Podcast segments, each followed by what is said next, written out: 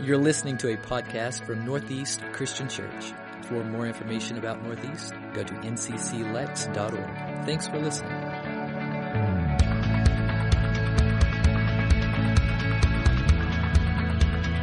Well, this is the last message out of the book uh, First Peter, and we've been in this for uh, months now, and uh, hopefully you found it to be beneficial. But it's the last talk, and I'm a little bittersweet. I'm going to miss this letter, and I hope uh, that it has brought some enlightenment for you over the course of this study. When we write letters, like Peter wrote this one, or emails, or sometimes even text messages, we will add a PS at the end. This is always something that is important. When we add it in a PS, it's always something important. Sometimes it's the most important thing in the entire message. In fact, you have saved it for the PS with the hopes that as it's the last thing they read, maybe it's the one thing that stays on their mind the longest. Well, Peter, he closes this letter with some thoughts that are vitally important to overcoming the persecution that his readers would soon face. And Peter knew that a fiery trial was about to occur, and he wanted the church to be prepared. The last words that Peter gave the church in this letter were so important to follow if they were going to glorify God through this very difficult experience. And last week we looked at part one of this talk, and I thought it would be beneficial for us to just review real quickly what we talked about last week. The first of the last words was simply be humble. Be humble. All of us, young and old, are characterized by humility when we're walking the way God calls us to. Humility toward one another. You see, God despises pride, so we need to be humble in our character in our nature. The second of the last words that we looked at last week was simply be aware. And the reason for that is we have an enemy who is out to take us down spiritually. So we need, we need to be aware. We need to be on our toes and not give in to his attacks when they come. And so today I want us to look at the last of the last words. It's a little redundant, but I think you'll understand what I mean. The last of the last words is simply this never give up. Never give up hope. Never give up hope. Never give up hope. Peter closes on a positive note, and he reminded his readers that God knows what he's doing and he's in complete control. So there's never, ever a reason to ever give up hope. Now, why is hope so important? I don't know if you know this, but it's mentioned 180 times in the Bible, so it must be important. But the question really is why? Erwin McManus, in his book Soul Cravings, states hope is essential for our souls to thrive. Later, he continues in that book if you don't believe you have a future worth living for, your spirit loses all hope and your soul is not designed to live without hope. In fact, when we lose all hope, he says, we lose all desire to live. I think you would agree with me. That's a pretty tough place to be if you're in that spot. Hope plays a vitally important role in every single life. And nobody knew this more succinctly more truly than Viktor Frankl. History tells us about this young and upcoming psychiatrist by the name of Viktor Frankl. But before his career gains any kind of momentum, World War II breaks out. The Nazis invade his country, and he is arrested and thrown into a concentration camp for four long years. After the war was over, Frankl was released from the camp and he resumed his career. And he reflected on his experiences and his time as a prisoner. And one thing he noticed that was something that was rather strange. The people who survived in the concentration camp were not always the ones that you would expect. In fact, many who were physically strong wasted away and died, while others who were much weaker, physically speaking, they grew stronger and survived. And Frankl wondered why that was the case.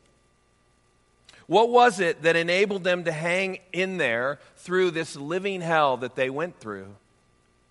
Frankl found the difference between those who survive and those who perish was simply hope. Just hope.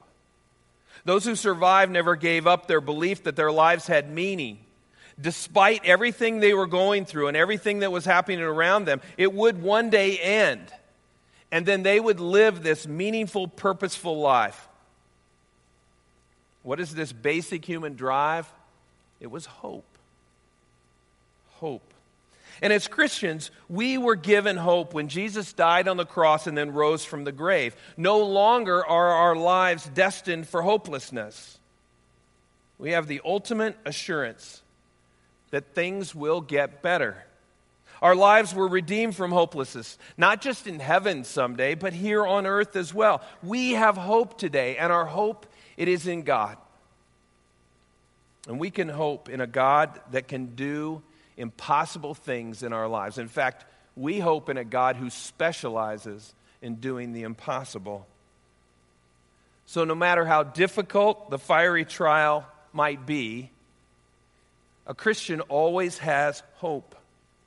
Always. And in this one verse that we're going to look at this morning, 1 Peter 5:10, Peter reminds his readers of reasons that we can have hope.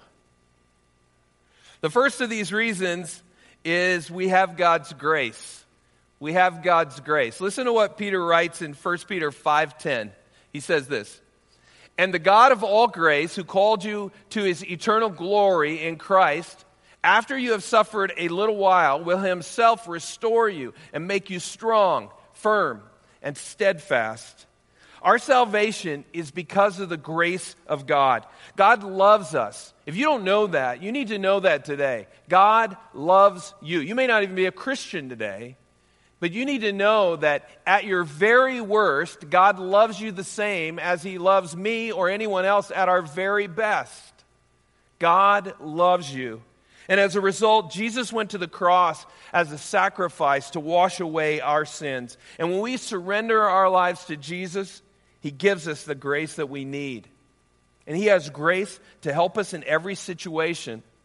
Look what the writer of Hebrews says in Hebrews 4:16. He said, "Let us then approach God's throne of grace with confidence so that we may receive mercy and find grace to help us in our time of need."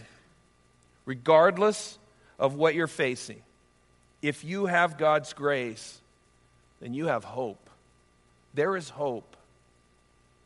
Well, there's another reason that Peter points out that we have reason to hope, and that is that we know we're going to heaven. We know we're going to heaven. Can anybody say amen to that? Yeah. I mean, I could go today. Now, I'm not saying I'm checking out or anything, all right? But I could go today. We have the promise. We know we're going to heaven. Look what, look what Peter writes in, in our text again. He says this and the God of all grace, who called you to his eternal glory. That's heaven. His eternal glory in Christ. After you have suffered a little while, will himself restore you and make you strong, firm, and steadfast. This is the awesome inheritance that we have received when we were born again. Your name was written in the Lamb's book of life. Our inheritance is in heaven with God. And heaven is a place that they tell us that the streets are paved with gold. But far more amazing than that, God is there. And we're told it's a place where there is no more death, no more mourning, no more sorrow, no more tears, no more pain. And for a group of churches that were on the threshold of an intense persecution, the, the news about heaven would have been a great source of hope. Well, Peter gives us another, another reason. Our sufferings last only for a while, he says. Our sufferings only last for a while. Look what he says. And the God of all grace, who called you to his eternal glory in Christ Jesus, after you have suffered a little while, will, himself restore you and make you strong, firm, and steadfast. You're going to have this verse memorized before we're done here.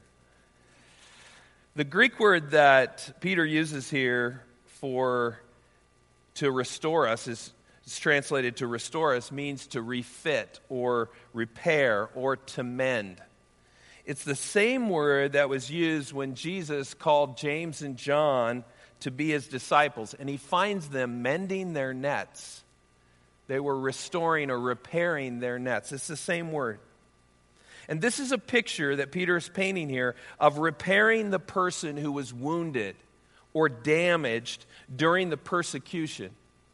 And what God is doing is He's restoring them, He's equipping them to continue the work that He called them to do.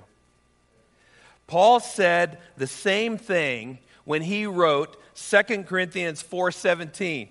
For our light and momentary troubles are achieving for us an eternal glory that far outweighs them all. And what Paul is basically saying here is I'm not sure what you're going through, but whatever it is, hang in there because heaven is worth it. Heaven is worth it. It's only going to last a short time. And what's at the end? Just past the finish line? It's worth it. In sports, there's nothing like crossing the finish line. At the end of a race or a competition, I don't know, whatever the race is, it's always exhilarating, whether it's a, a 5K or a marathon or even greater. And I don't, I think probably one of the best finish lines in all of sports is at the end of the Ironman triathlon that they have in Hawaii. You can see the exhilaration. Ironman competitors say they swim 2.4 miles, they bike 112 miles, then they run a marathon, 26.2 miles, and then they brag the rest of their life about doing all of that. And it's true, they do. But they kind of have a reason to. See, a race like that is obviously incredibly challenging physically. The distances are extreme, and the elements like wind and heat and other things create their own set of challenges. And some racers end up dealing with a myriad of physical issues during the race. For some, the challenges of the Ironman are just too much, and they end up dropping out. That's what makes the Ironman finish line so amazing. You see, everyone who crosses it had to overcome numerous challenges in order to get there. And no matter how hard the Ironman is to complete, most everyone who finishes will tell you it's definitely worth it. Peter makes a similar comparison that what we experience in this life is only for a little while when you compare it to eternity.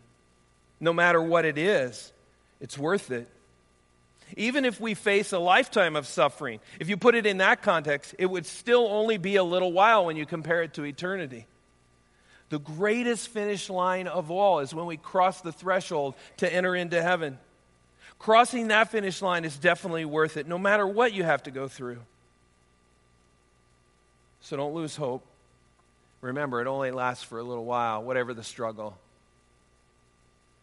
The fourth reason that, that Peter gives us to have hope is our trials will develop Christ like character qualities in us. 1 Peter 5:10 says, "And the God of all grace who called you to his eternal glory in Christ, after you have suffered a little while, will himself restore you and make you strong, firm, and steadfast." The Greek word that he uses here translated restore means to refit. This is where I jumped my notes just a little bit ago. It's the same word that he used when he talked about Peter and John, or James and John mending their nets. It's the same word. It's the picture of God restoring or repairing a life. You know, God uses suffering to equip us. He uses several tools that he, he has in his arsenal to equip his people for the Christian life and service in his kingdom. And suffering, surprisingly, is one of those things. The Word of God is another tool that he uses to equip us. Paul says in 2 Timothy 3 16 and 17, all scripture is God breathed, and it's useful for teaching, rebuking, and correcting and training in righteousness, so that the servant of God may be thoroughly equipped for every good work.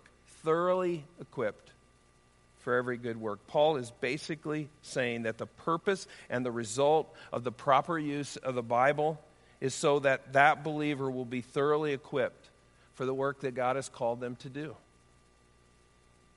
I want to encourage every one of you who's listening to my voice right now, whether you're in this room or you're listening to this on Vimeo or YouTube or local access. I don't it doesn't matter to me if you're a believer who's the most righteous among us or you're the, the worst of sinners and anyone in between. I want to encourage you to read the Bible, to study it. Do some of that every single day so that God will equip you for every good work. One of the easiest ways to do this, and you've heard me say this now on numerous occasions, is downloading the YouVersion Bible app. The reason I'm so high on this YouVersion is because it makes the Bible so accessible. I mean, if you have your phone with you, and most of us can't hardly breathe without ours, and it has a little bit of charge, you can access the Bible. It's with us all the time. And there are numerous translations and numerous Bible reading plans. And if the Bible prepares us to be thoroughly equipped to meet all the demands we will face, then we should read it every single day. We need it. We need it. Well, not only is suffering and the Word of God, the Bible, equip us, but the church itself actually equips us for good works. Listen to what the Apostle Paul said in Ephesians, the fourth chapter, starting with verse 11. He says, So Christ himself gave the apostles, the prophets, the evangelists, the pastors, and teachers to equip his people for works of service, so that the body of Christ may be built up until you all reach unity in the faith and in the knowledge of the Son of God and become mature, attaining to the whole measure of the fullness of Christ. The example Jesus set is the standard we model our lives after. And the church is where we come to know Jesus and we learn his teachings. It's where we attain this whole measure of the fullness of Christ that Paul is talking about. That is just the balanced character of Jesus, the whole measure of the fullness of Christ.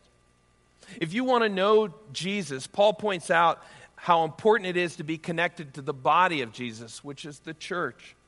This is the environment and where we grow and we mature in our faith.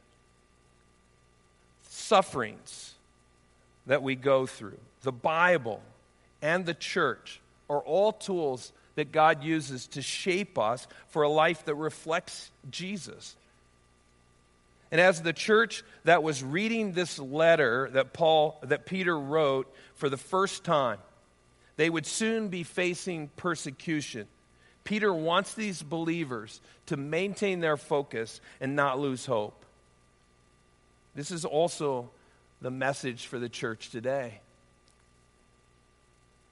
Well, Peter finishes with three words that focus on this godly character that Jesus wants to restore in us and God wants to develop in us. He says, and the God of all grace. Why don't you say that with me, okay? You've got to memorize now, right? And the God of all grace, who called you to his eternal glory in Christ, after you have suffered a little while, will himself restore you and make you strong, firm, and steadfast. Peter's saying, no matter what you go through, what the trial is, God will restore you. God will make you strong, firm, and steadfast. The word strong here means to fix firmly or to set fast. Our hearts need to be strong, and this is accomplished by God's truth. The believer who is strong in their faith will not quit because of persecution, or they will not be led away by false teachings. He or she is strong in their faith. No matter what your trial is, God's going to restore you and He will make you firm. Some translations use the word strengthen here. Firm means God gives strength to us to meet the demands we face in life. What good is it to stand on a firm foundation like the teachings of Jesus if we do not have the power to act? We're just like totem poles. And then God will make you steadfast. Whatever the trial you come through is, He'll make you steadfast. Steadfast is the translation of the word that means to lay a foundation. And Jesus talked extensively about this in a parable at the end of the Sermon on the Mount. He says this in Matthew, the seventh chapter, starting with verse 24. He says, Therefore, everyone who hears these words of mine, he's talking about the sermon he just preached, and puts them into practice, if you do that, you're like a wise man who built his house on the rock. The rain came down, the streams rose, and the winds blew and beat against that house, yet it did not fall because it had its foundation on the rock. But everyone who hears these words of mine and does not put them into practice is like a foolish man who built his house on sand. The rain came down, the streams rose, and the winds blew and beat against that house, and it fell with a great crash. The moral of this parable is the house built on the rock or the teachings of Jesus will withstand the storm, and the house built anywhere else won't. Jesus was finishing the Sermon on the Mount. He's tying it all together with a summary statement that if we build on the teachings of Jesus, we're building on a strong, firm foundation, equipped to withstand the storms of life, all the persecutions, and all the attacks of the enemy. You know, the world doesn't have that promise. They don't have the promise that they're going to stand up against the storms when they come. In fact, when an unbeliever goes through suffering, often he or she loses their hope. But for a believer, suffering only increases his or her hope. Paul put it this way in Romans 5 3 and 4. He said, Not only so, but we also glory in our sufferings because we know that suffering produces perseverance, perseverance, character, and character, hope. God builds character and He brightens hope when I trust Him and depend on His grace. So, my friends, never give up hope. No matter what it is you're going through today, don't ever give up hope.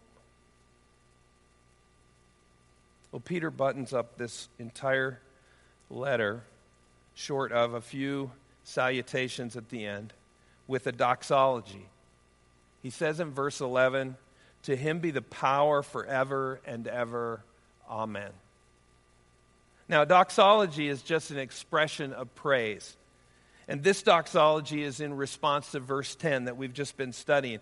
The hope that we have because of God's grace and the eternal glory that He has prepared for us, His people.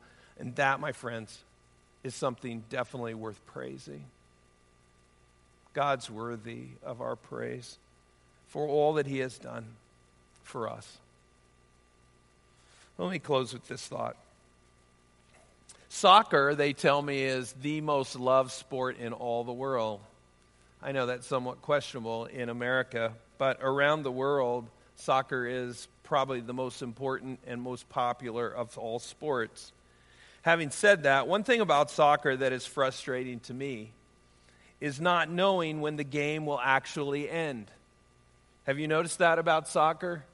The clock will show that the game is over, and yet they continue to play. Did you know that? Here's why they do that.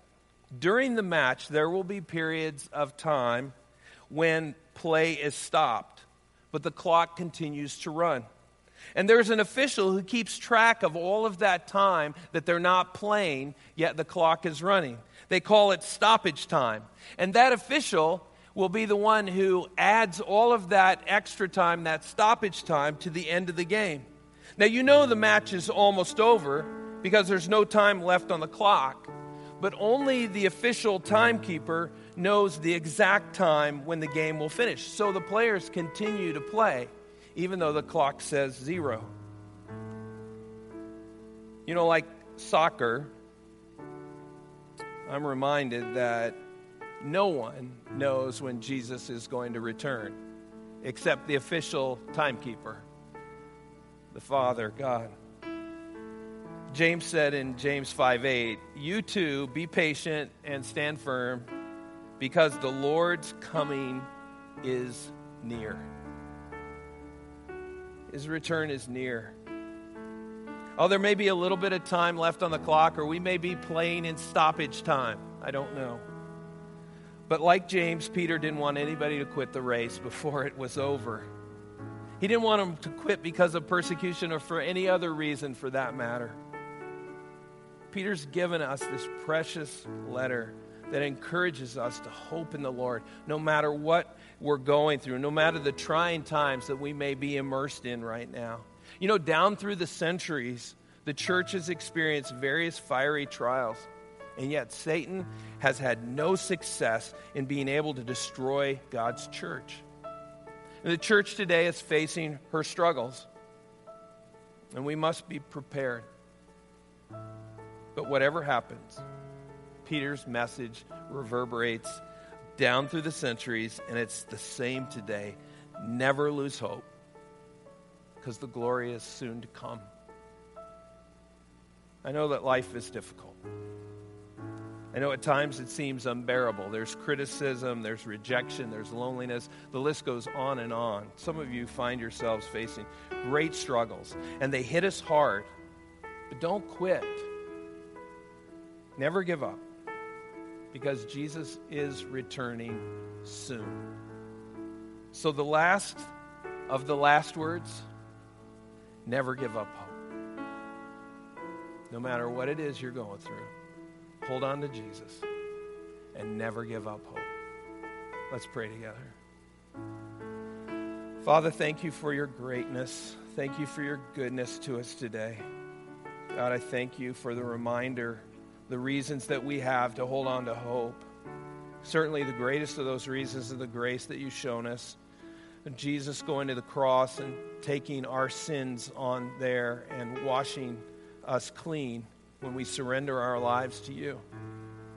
God, and the reminder that heaven is our future, that for a little while here on this earth, whatever we go through, it's only a short time compared to eternity in heaven with you. God, thanks for that reminder. And God, for the equipping that you're doing in us during the difficult times, that we might be more like Jesus, that our light might shine brighter in a world where so many people desperately need to see Jesus. Lord, it seems like a worthy, um, a worthy excuse to go through struggles and trials and even persecutions so that we might grow to be more like your Son, Jesus. But time is running out, God. Thank you for the reminder today that no matter what the struggle is, don't quit. Never, ever give up hope. God, I know everybody needs Jesus. In this room, outside of this room, people are listening to this maybe even weeks or months later. We all need Jesus. And He's the only one who can forgive us for the sins that we've committed. But we have to put our trust in Him. Lord, don't let them put it off. I pray, Holy Spirit, that you will chase them down today. If there's someone here who has yet to put their hand in the hand of the, the, the Savior, I pray, God, that you will pursue them. I don't want them to miss out when Jesus returns because then it will be too late. God, thank you for the promise that you're coming back and for the reminder that Jesus' return is nearer than it's ever been. We praise you for that, God. We love you in Jesus' name.